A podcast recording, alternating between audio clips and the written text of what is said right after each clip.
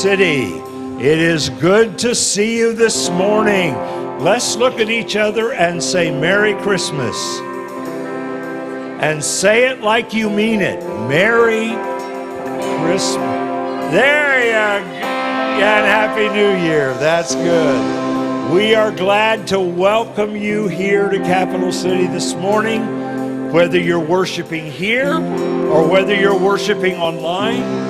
And if you're worshiping online, we want to say thank you for spending part of your day with us.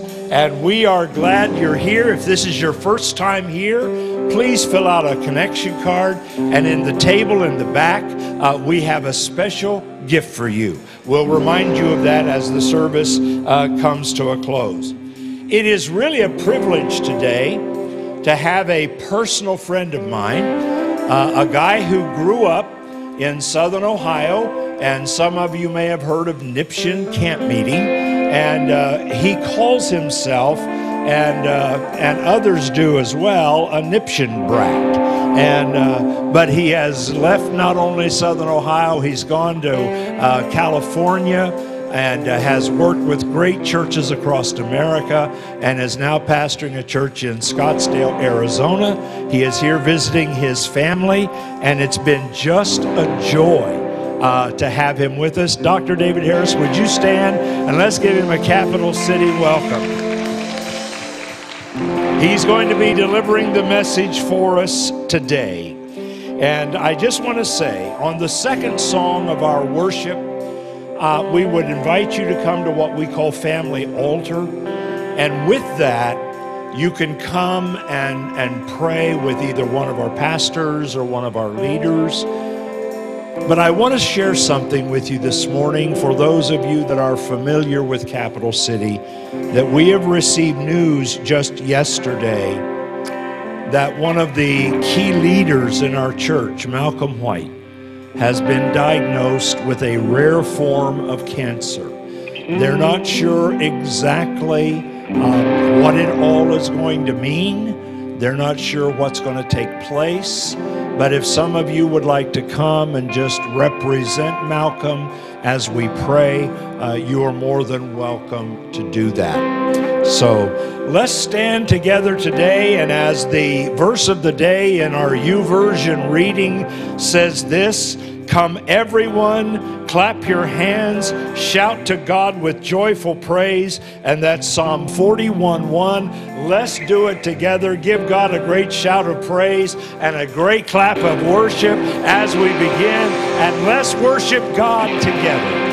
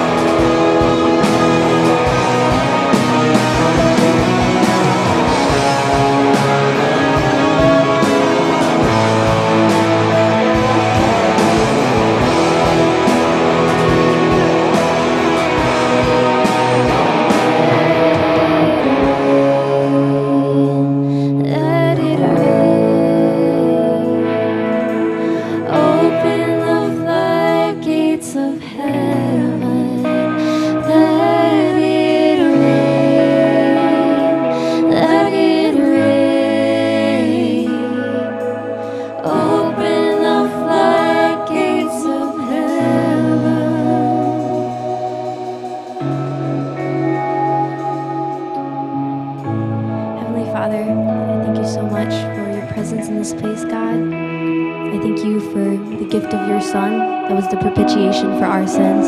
I pray, God, that um, you would be with the speaker as he brings us a message and tune our hearts to hear what you would have to say. In your name I pray. Amen.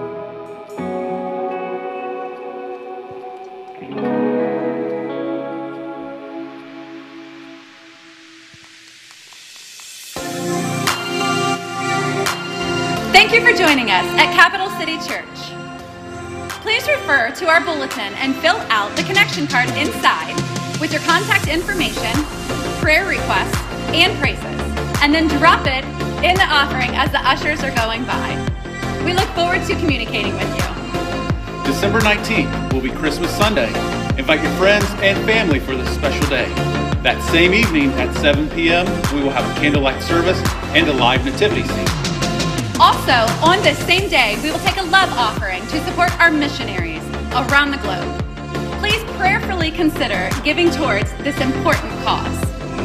On December 22nd, we will have a communion service at 7 p.m.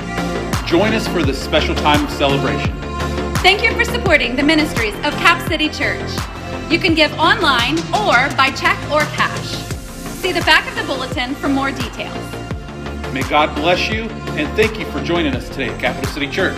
Please welcome Dr. David Harris.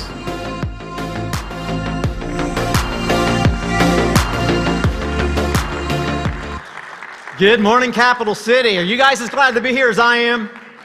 Hey, now those of you who are joining us online, would you just type in something down in the comment section? Let our online host know that you're with us and that you're having a phenomenal experience wherever you're enjoying this celebration today, as we are here in the room. And with those of you in the room, give a big welcome to those of us joining us online. We're glad that you're here. So, obviously, we're in the midst of the Christmas season, and I just kind of want to know who I'm talking with this morning. This has absolutely nothing spiritual about it. How many of you would be honest enough to say that you went out on Black Friday and got caught up in the craziness? A few of you, a small handful of you. It, it's, a, it's a nuts kind of time right now, right? Some of you didn't go for that very reason because it's just absolutely stupid out there. And we can get caught, you know, we get tangled in the tinsel and all that stuff's going on. But have you ever have you ever thought about what's going on in our world and what's going on at Christmas and how we're doing it? For instance, how many of you in this room would admit that you already have all of your Christmas gifts purchased? A few of you? Okay, of those of you with your hands raised, how many of you would say, not only do I have all of my gifts purchased, I've got all of them wrapped? Oh, you're disgusting. How many of you say, well, I, have got just a few more things to buy? A few of you going, how many of you say, well, I've got a few more things to wrap? How many of you going, David, are you absolutely out of your mind? I haven't even started yet. Say, look, guys, every one of them, men. And it's, it's crazy. Culturally, have you ever thought about how dumb we are? I mean, think about here's what we do at Christmas. We say we're going to go out and we're going to buy presents for everyone we know. And then for people, the rest of the people, we're going to write cards or letters and send them to either snail mail or email, right? And then we say, you know what else we're going to do? Just for the next couple of weeks, we're going to redecorate our entire house inside and out. And then we're going to come back and undecorate it all over again. And then we say, you know what else? We got a little extra time on our hands. Let's bake every cookie recipe we've ever found. And since we're at it, we might as well go ahead and consume 10 times the normal amount of calories that we would typically eat. Then we come to church and you say, you know what we're going to do? At church, we're going to plan every significant event for every age group in these last three weeks of the year, and we're going to invite the entire church to all of them, right? And then we get all caught up and we're doing those kinds of things, and then Hollywood gets involved. And Hollywood says, you know what would be a great idea? Let's unleash, uh, let's release all the best movies the week of Christmas. And then some brilliant person sitting in the Capitol building said, You know what else we ought to do? Let's let all the kids out of school for the entire season. You know, uh, parents, you know what I'm talking about? It's chaotic. We got any moms and dads in here? Well, I bet you can identify with this video. Check it out. This man right here is my great grandfather. He's the first cat herder in our family.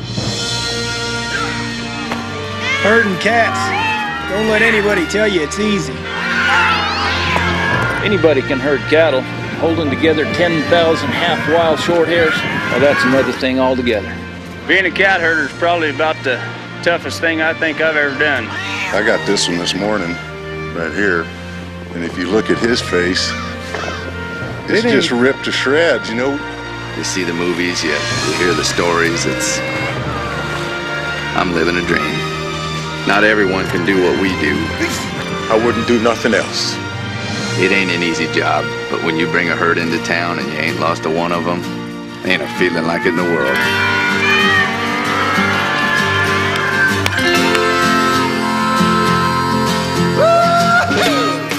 How many of you can relate? Well, you know, we're making a little bit of fun of the Christmas season. Obviously, that's a fun video. But when you look around American culture today, there is a lot of chaos. And in the midst of that chaos, there's a lot of ugliness, there are a lot of struggles. For instance, if you've been paying attention to the news whatsoever over the last couple of weeks, you know that there was another school shooting in Michigan, and kids lost their lives. You know that in multiple plazas throughout New York City this time of year, there was a group of people who went and started burning down Christmas trees? You know that uh, a few weeks ago, there was a holiday celebration parade going on, and someone drove into that parade and with their vehicle killed numbers of people? And I don't know if this has made it to the East Coast yet, but I live on the West Coast. And you guys know what a flash mob is? Usually it's about dancing and fun. Well, there are flash mobs that are now gathering outside of Nordstrom department stores and breaking down the doors, going in and looting and robbing them. They're in and out, about 150 to 200 people robbing Nordstrom stores all up and down the West Coast. Would you agree there's some chaos and there's some struggle? Now, the good news is, we're not the only culture, we're not the only society who has ever had to deal with chaos and ugliness and brokenness. You see, 2,000 years ago, life was getting pretty out of hand. There were warring empires where nation fought against nation, government against government, state against state, city against city, tribe against tribe. There was all kinds of religious chaos going on. You had Judaism and you had Gnosticism, and then you had a god or goddess for every walk of life. You had a god or goddess of fertility, a god or goddess of sex, a god or goddess of the weather, a god or goddess of war, a god or goddess of agriculture. And you could go on out almost into infinity, naming the gods and goddesses and the plurality of religious chaos that was taking place. There was incredible devaluing of life taking place in those days. You know, today we talk about some of the things that are going on on the global scale with human trafficking and all the, the difference and then the ugliness that's been going on with uh, our political division and our, our racial tensions and the, the cultural divide that's happening and the ongoing struggle with the pandemic. Back then, they had all of that going on in spades. They devalued life. They used to have men kill each other for sport in the arenas, and they called them gladiators. They would go out and they would take over a city or a government or a tribe of whomever, whoever they had been warring against, and then they would bring that entire nation under their direction and they would enslave an entire people group, an entire population. And it's ugly and it's painful and God's looking down on his prized creation, humankind, that Genesis teaches that God reached down and he formed in his very own image and called mankind very good. And now, and all the brokenness, and all the struggle and heartache and disappointment and God looks across humankind and decides he has to do something to get our attention so that he can speak all of who he is into the world.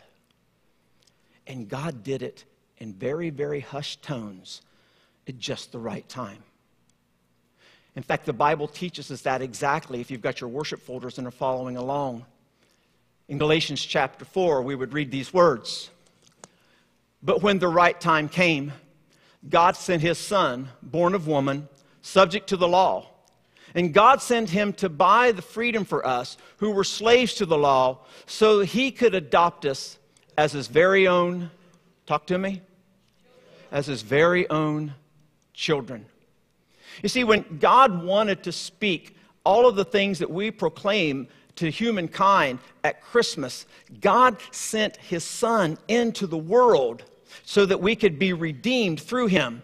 And I know that we're celebrating what's called the most wonderful time of the year, but I want to give you just a little bit of David Harris insight for what it's worth to you.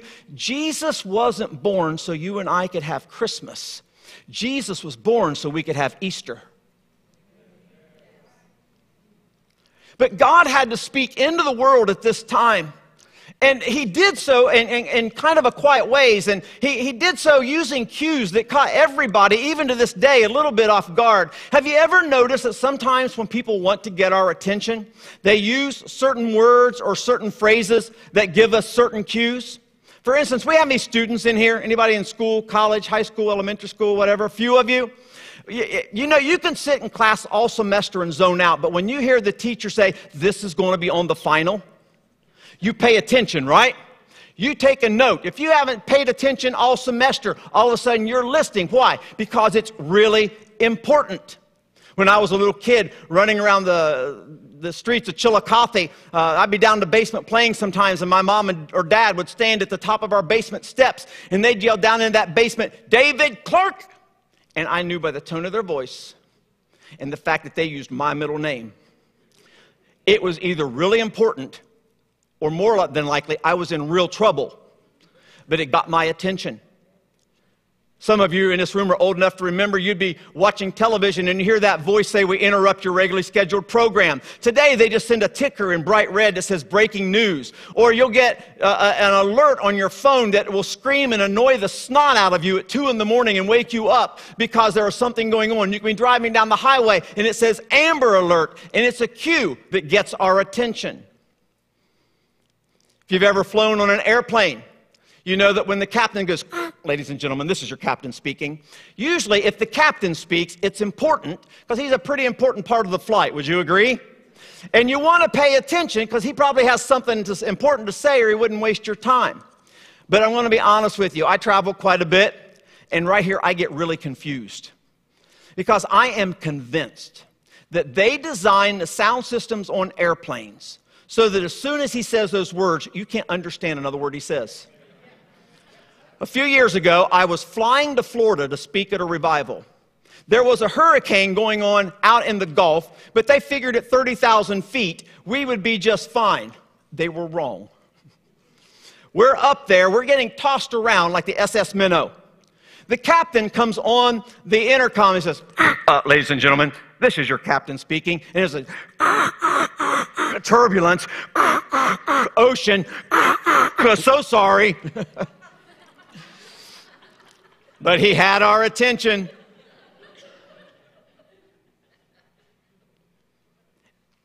And that's what Christmas is.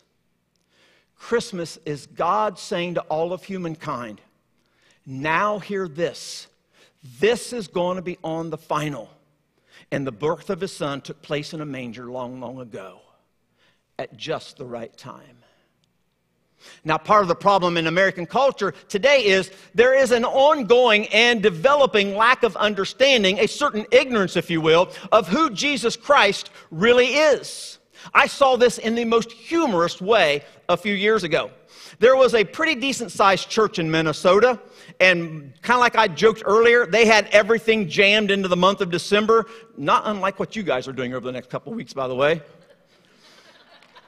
And they were in the week of Christmas and they had things going on. They were gearing up to their big Christmas Eve service.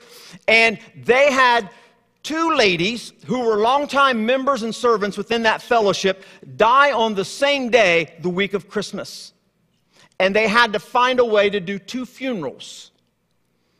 So the one family comes in and they put together a really, really nice order of service with some beautiful liturgy and they typed it all into their computers and did it all. And the service went incredibly well. The family was comforted. They felt good about the moment. Uh, Jesus was honored. The family was honored. Everything went so well that when it came time to do the service for the second lady, the first lady's name was Mary, and they had just an incredible experience. The second lady's name was Edna, and their family comes in, and things have gone so well, but they were also tight on time that what they did is they said, you know what, that first service went so great. They just went into their computer and they told their computer, wherever you see the word Mary, replace it with the word Edna. And things were going along fantastic, just like it had the first time, until they came a point in their funeral liturgy where they would use the Apostles' Creed to affirm the faith of the family and the people. Don't get ahead of me, it's really good. Online, you still with me? And in the Apostles' Creed, for those of you who may not be readily familiar with it, it says, We believe in God the Father, creator of heaven and earth. And then it goes on, and we believe in Jesus Christ the Savior, born of the Virgin Edna. You know, Edna, Mary, maybe it's a Minnesota thing, I don't know. But there is this readily growing misunderstanding of who Jesus is and what he wants to do. And Jesus Christ is God saying to the world, now hear this. This is going to be on the final. Be aware and be awake of all that I have prepared for you. But sometimes we miss it because a lot of the people back then missed it.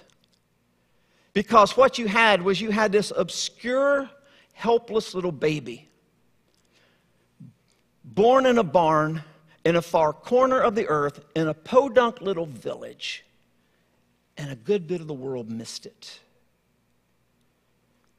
And the question that was asked then, and I think maybe some of the question that's being asked now in the misunderstanding and ignorance of who Jesus is, is why, God?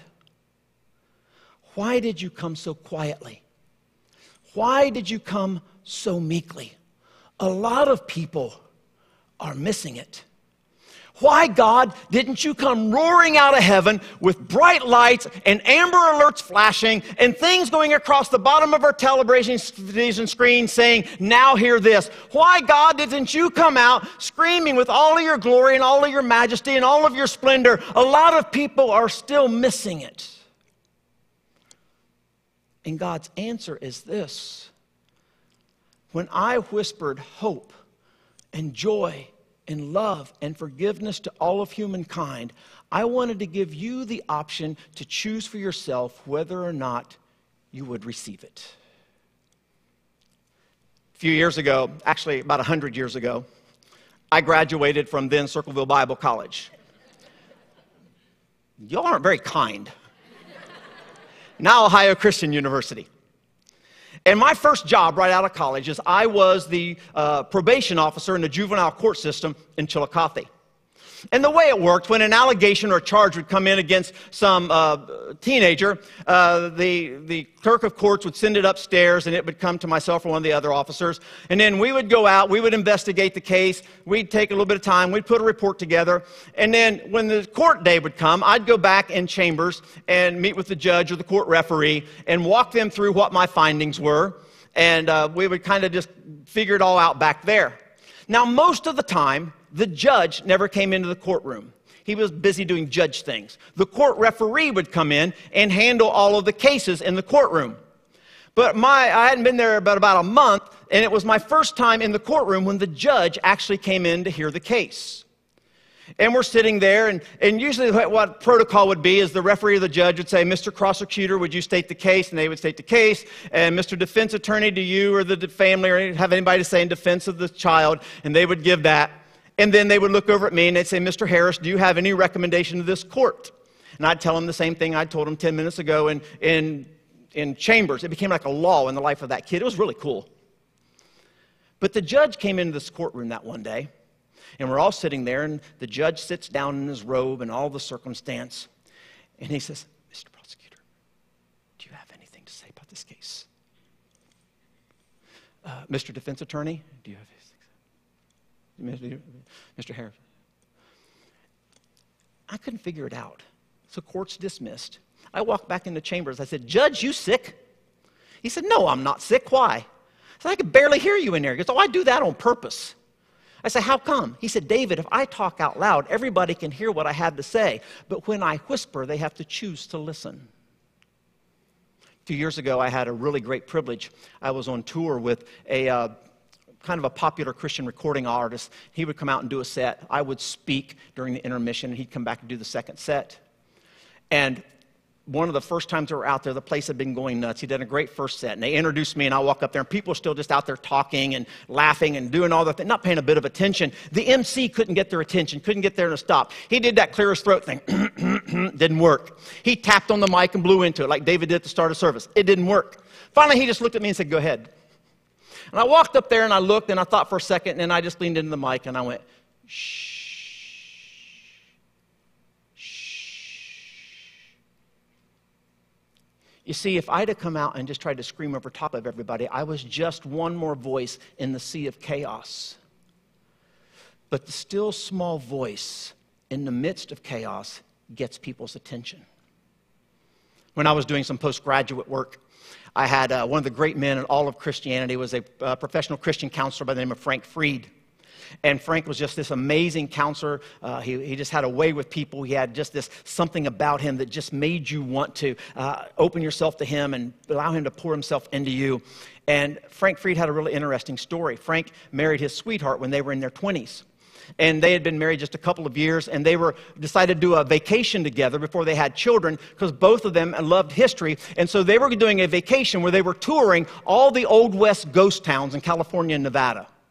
And they, had, they were about halfway through their tour and they came into one of the ghost towns and they were doing the touristy thing and they went into the saloon. Of course all these ghost towns would turn the saloon into like a little restaurant for the tourists to go in and get something to eat and something to drink and they went in there and they were talking about their favorite story so far with about half their trip over. And they had a great meal, Frank says. And Frank says they paid the bill and they stood up and they walked outside the, the saloon. And as they stepped onto the sidewalks, Frank said his wife just literally dropped dead right there. And Frank said he was absolutely devastated. So much so that he never dated or remarried for decades. Frank said, and then he was in his 60s. He was at a fellowship dinner at his church. As he was standing in line, he started having a conversation with the lady standing there next to him and learned that she was also a widower, and they just started sharing that conversation. They got their food, they shared a table, they shared the meal. The conversation went so well, Frank said, Well, would you like to continue this conversation sometime over dinner? She said, Sure. They scheduled dinner. Dinner turned into a date. Date turned into relationship. And in their mid 60s, Frank said they'd come home from having a dinner date one night. They walked into her residence, and she said, Frank, sit down on the sofa. I need to talk to you for a minute. Frank said, I sat down and looked at her and said, What's going on? And she said, Frank, I need to tell you something about me that you do not know. And Frank said, What's that? And she said, Frank, I am a multi, multi, multi, multi millionaire. And Frank said, You got to be kidding me. Why didn't you tell me that? I, I, I, didn't know any of that about you. And she said, Frank, I know. But I wanted to take our time and allow you to get to know me for me because, Frank, I was afraid if you knew how many millions I really had, you were such a man of character, such a man of integrity, that it would scare you away.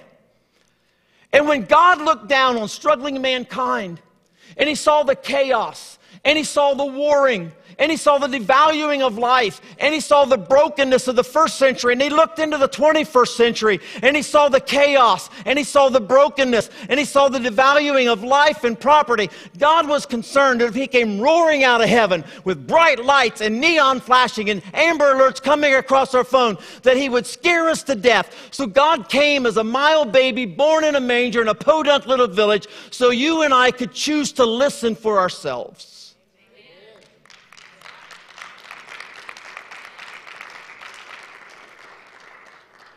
Now, we're in what's called the Advent season, correct? It's kind of the Christmas thing, the good news thing. And there are a lot of terms that get thrown around during the Advent season. You hear them in Christmas carols, you sing them in Christmas hymns, you find them in the narrative of the Christian story. Uh, some of you know some of those terms. Just shout a couple of them out at me. Make sure we're all on the same page here. Does your pastor not preach the Bible to you? Okay, so I'm going to give you a hint. If you pull out your worship folders, there's the first letter of a few of them. Let me toss a couple of them at you. Tell me if you can uh, relate to them. It's up on the screen as well. The M stands for mercy. We hear that word a lot at Christmas, right? How about love? Do we hear love a lot? Uh, go ahead and pop them all up there for me, would you? You hear joy? We're going to talk about that in a minute. Peace. Prince of Peace, peace on earth, let it begin with me, the whole nine yards. Hope, David talked about hope quite a bit last week, and didn't he do an amazing job unleashing hope for us, unwrapping that? Would you say thank you to him? We hear about faith a lot. We hear this word a lot around Christmas time glory. See, we have all these things, all of these terms that get tossed around at Christmas. Now, you know what's interesting about those? Some of those words we look at and we attach a certain uh, emotion to them. Things like uh, love and mercy and peace. And we think about how Jesus has mercy on all of us, and Jesus is God incarnate. And God, by his very nature, his very character is love. It's just not an emotion, it's the essence of who he is. And we talk about uh, peace. David talked about hope. But when you begin to break all this down, do you know what I've come to understand about these words that we talk about at Christmas? They're not just uh, a, a, a human emotion or a state of being. When you look at those words, those words are all the embodiment of the personal identity of Jesus Christ. And then when we buy in and listen to ourselves and invite Him into our lives, those things that are the embodiment of Him become part of the embodiment of our life, even here on earth. Isn't that a beautiful thing? And so we can't do every word. Last week, David talked about uh, hope. Today, I want to focus on that word joy. See, joy is a word that has a, a- an awful lot of misunderstanding uh, at this time of year, but also it has the carryover effect for the rest of the year and how we relate to it and what joy actually does in our lives. And in your worship folder, there's a little thing that says key thought.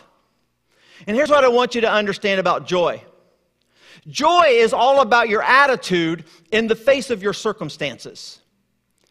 See, you can have good circumstances or you can have bad circumstances. And going through life, we have both. Is that fair?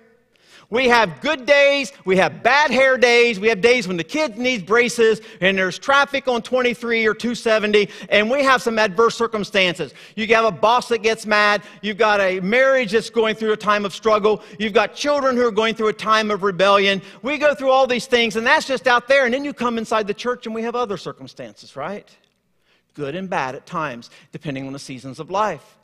And joy is all about the attitude that we share in the midst of those circumstances. But I want you to know two specific things about joy that are very, very pertinent to today's conversation as it relates to the Christmas message. Joy focuses on, or happiness focuses on our externals, but joy focuses on the internal. See, happiness is all about the things that go on in life, most of which we can't control. They are circumstances beyond our control, and they can be circumstances that make us happy, that make us laugh. They can be circumstances that can actually break us and bring us to our knees. And on the good days, you have happiness. On the bad days, you don't have so much happiness. But as a follower of Jesus, when you listen to who he is and you accept his identity as your identity, Joy is something that flows from the inside out and it transcends our circumstances. That doesn't mean you have to feel great. That doesn't mean that you have to fake a smile and pretend that you're not going through a hard time, that you're not experiencing some adversity. That doesn't mean, you know, you, you come walking in and say, Oh, bless God, my kid ran off last night. Well, depending on the kid, but you know what I mean. It doesn't mean you walk in and say, oh man, today's the best day of my life. I got fired. No, that's not, that's not joy. That's just plain old stupidity. But joy is the understanding that Jesus is with us constantly, regardless of the circumstances, flowing from the inside out. I'll tell you something else about joy. Joy and happiness are distinct. Happiness focuses on what's happening in the present. Joy is perpetually focused on what's happening in the future. See, your present circumstances can be good or bad, and that can change by the hour in some of our lives. But the hope that David talked to us about last week, that's the hope of a future, and joy is wrapped up in that. And I'll tell you something else, this isn't in your notes. But when you look at happiness as being external and joy as being internal, in that understanding, joy feeds our faith. And then when you think about happiness, uh, looking at the present, and joy looking in the future, there's where joy feeds our hope.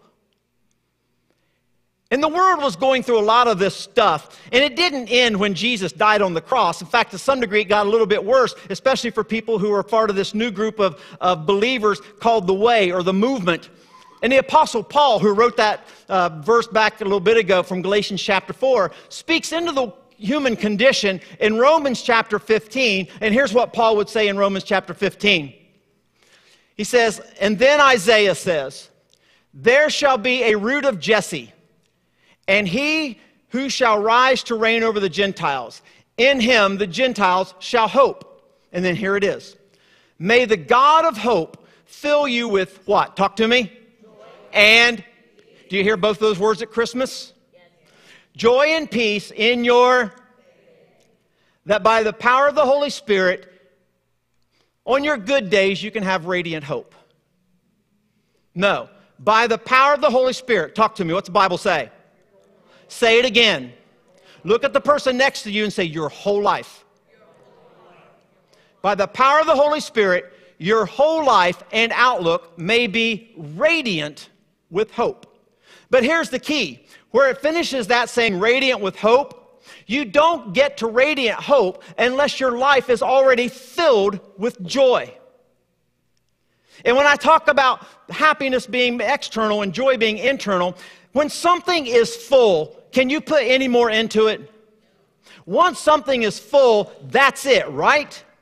And then, depending upon the strength of the vessel from the inside out, you can go ahead and have a life of peace, a life filled with hope, or you can actually be crushed if you're not doing it right. I need a volunteer, somebody who's got a little bit of muscle, a little bit of strength. Okay, David, come on up.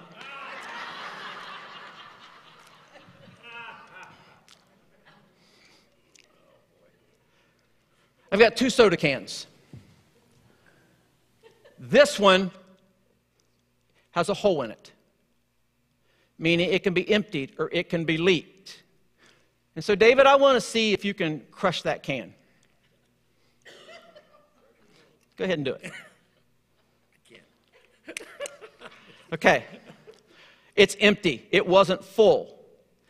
The external pressure squeezed out whatever was on the inside. You tracking with me? This one is full. It's never been opened. David, do the same with this one. Use both hands if you need to. No, don't open it. Sorry, I can't. Would you thank David for helping me out? See, now you know why Connie married him all those years ago. This one is full. No matter how much pressure I apply externally, I can't pop this can. This one had a hole in it. This one was not filled, as the scripture says. And, ladies and gentlemen, in the same kind of way, in your life and mine, when we are filled with joy and filled with peace, no matter if you're having a bad circumstance day and happiness evades you, joy and peace can be can sustain you from the inside out. Because that's what God's calling us to. Now, here's the beautiful thing about this because these are the embodiments of Jesus Christ, kind of like His forgiveness, they're absolutely available and free to us. And God wants to do this in our lives. And then you know what God else God wants to do? That's God giving us a gift of joy that gives us sustaining power in the midst of circumstances, even the ones we don't like. But then God doesn't want us to keep it to ourselves because we're already full, but God's still got more to give. God wants it to be a gift given to someone else. You know, I told you a little bit ago that I had the privilege a couple years ago of traveling with a Christian artist and doing some things. What was really interesting is this guy was actually a worship pastor at the church where I was one of the teaching pastors. And uh, he, he, people liked him. They liked his music, thought he had some talent, thought he was a good musician, a good vocalist. And so what they said is, you know what, you're really good. You ought to see, you ought to like record a CD and see if anybody would like it. And so he went, and it was about the, heading into the fall. So he recorded in a little studio down in his basement. He recorded a Christmas CD. They gave a bunch of them out at our church, and the people liked them, and some other churches called, and they said, Well, you know what you ought to do is you ought to put together a little bit of a tour. So he put together a tour of about a dozen churches, and that was the tour I joined him on. And, and people seemed to really like his music, and they would applaud. And we think he has a future. His name's Lincoln Brewster. And um, this was that CD that we did on that tour, and I've got it here as a gift for anybody who wants it. It's yours. It's yours. It's a gift. It's yours.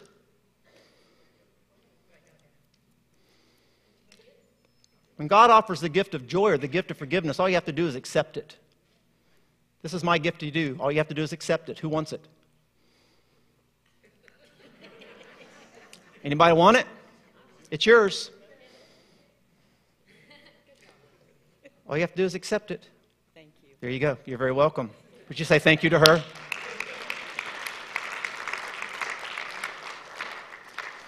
And that's how joy and peace and ultimately the forgiveness that God that comes through the love of God that we sing about this time of year so much. You know, there's one other word that we hear tossed around a lot this time of year. It's found in uh, the Gospel of John, chapter 1, and it reads like this. And it said, The Word became flesh and made his dwelling among us. And we have seen his glory, the glory of the one and only Son, who came from the Father, full of grace and truth. Now, what's the operative Christmas term that we hear so much in that verse? Talk to me. Glory, right? Now, we have several definitions of glory. Anybody here ever been to Mount of Praise camp meeting back in the day on Ohio Street? right? And you know those services, there'd be like 5,000 people there and shouting and singing and all that stuff. And you'd hear somebody say, well, the glory of God was upon us. That's a word that we kind of misuse in a moment like that. Uh, that was the goodness of God. That was actually the joy of God. But you know what glory is? Glory is actually more meaningful than that. There's a definition of glory in your worship folder, and it's this. Here's a definition of glory Glory is God loving humankind so much that he became one of us so he could identify with who we are. That's why God said, I'm going to allow Jesus to come into the world so I can get your attention, give you a cue and a clue about who I am and who what you can become, but so that I can help bring my love and my forgiveness and my joy and my peace and my hope and my faith to you. I'm going to walk among you for a while. I'm going to wear your skin. I'm going to wear your robes. I'm going to die a real death. I want to know the brokenness and the pain and the disappointment. I want to see firsthand in human, human form the ugliness and the chaos and the disappointment and the sadness and the circumstances that are so overwhelming. And then I'm going to allow my son to redeem that and I'm going to walk with you while you go through it.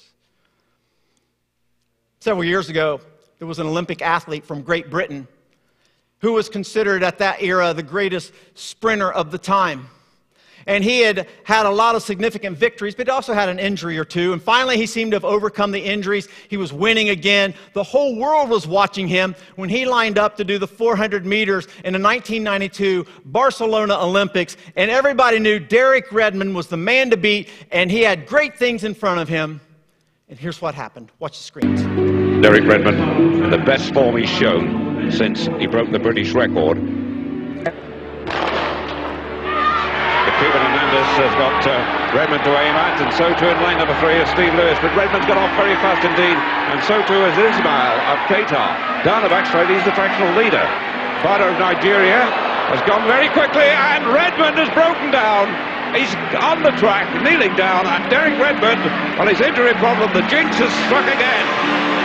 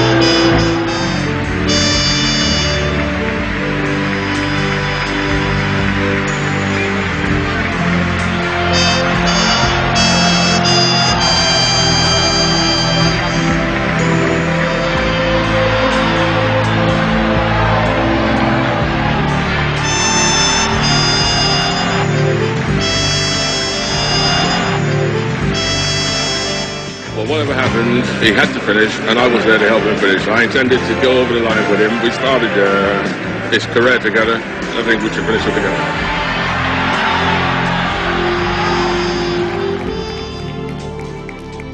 Of course, if you haven't figured it out by now, that's his dad. We saw his son break down, saw the circumstances shatter his dreams and his hopes and everything he had worked so hard for. His dad said, No son of mine is going to lay there broken. I want to walk with him across the finish line. And, folks, that's what Christmas is. Christmas is our Father up in the stands of heaven watching you and watching me. Knowing that we have hopes and we have aspirations, but sometimes we get tangled up in the circumstances of life and we go through brokenness and we go through heartache. We go through cancer. We go through job loss. We go through rebellious teenage children. We go through marital times of rockiness and hopelessness, and sometimes we feel like helplessness. And Christmas is God looking at you and looking at me and all of humankind and understanding because he had human skin on. That that's why Jesus came in the form of you and me in the embodiment of God incarnate as we would say. And as we're going through life and we have that speed bump and we break down he's going hey we started this together. My job is to get you across the finish line. I know you couldn't do it yourself. I sent my son to get you there so I could live eternally with you Without a lot of fanfare this morning, if we're going to be really honest, some of us in this room are dealing with some circumstances beyond our ability to cope, if we're going to be fair. And whether it's a medical thing, a financial thing, a family thing, a vocational thing, some of you are limping right now and you're hurting. And you're, David, I want that joy, but right now, I can't even get happiness. The external is crushing me, and I need to be refilled internally.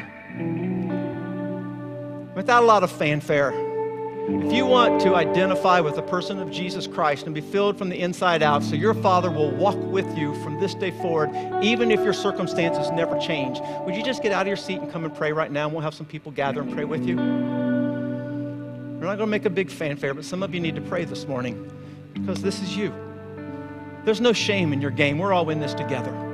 And for those of you who are watching online, if you need some prayer, would you just put the little prayer emoji in there and we'll have some folks gather with you, vicariously speaking, online and pray with you? Come on, church. Joy, brokenness, your choice.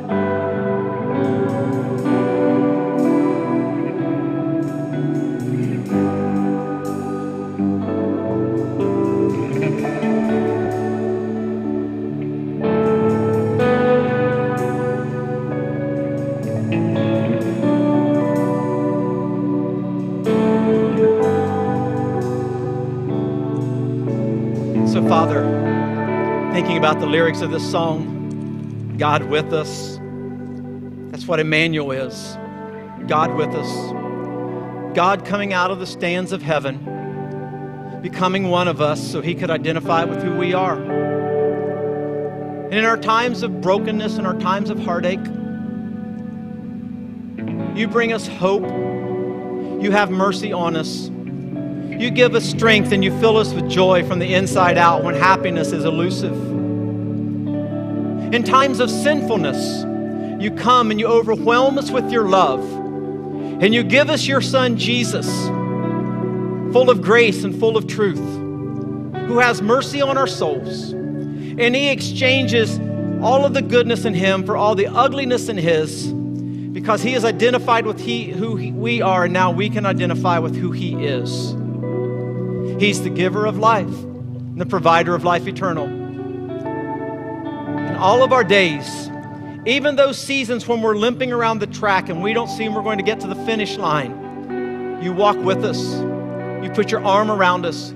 You hold us up. And you remind us that we never have to do it on our own. You remind us that you are there and you're not going anywhere. And when we get healthy, you remind us that you want to share the joy with us. And if we get broken again, you're going to be holding us up all the way across the finish line because we started this endeavor together, and your plan is for us to finish it together. And so, God, we thank you for your goodness, your loving kindness, your mercy, and your hope. We thank you for your joy.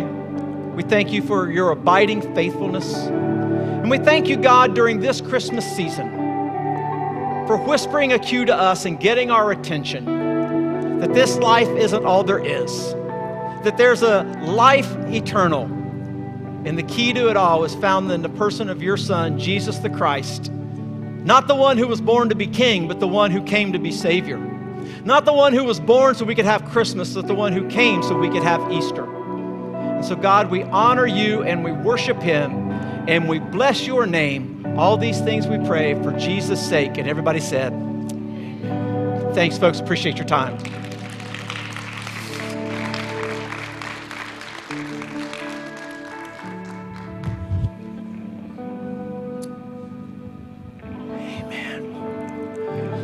Let's give God praise for hearing God's word this morning.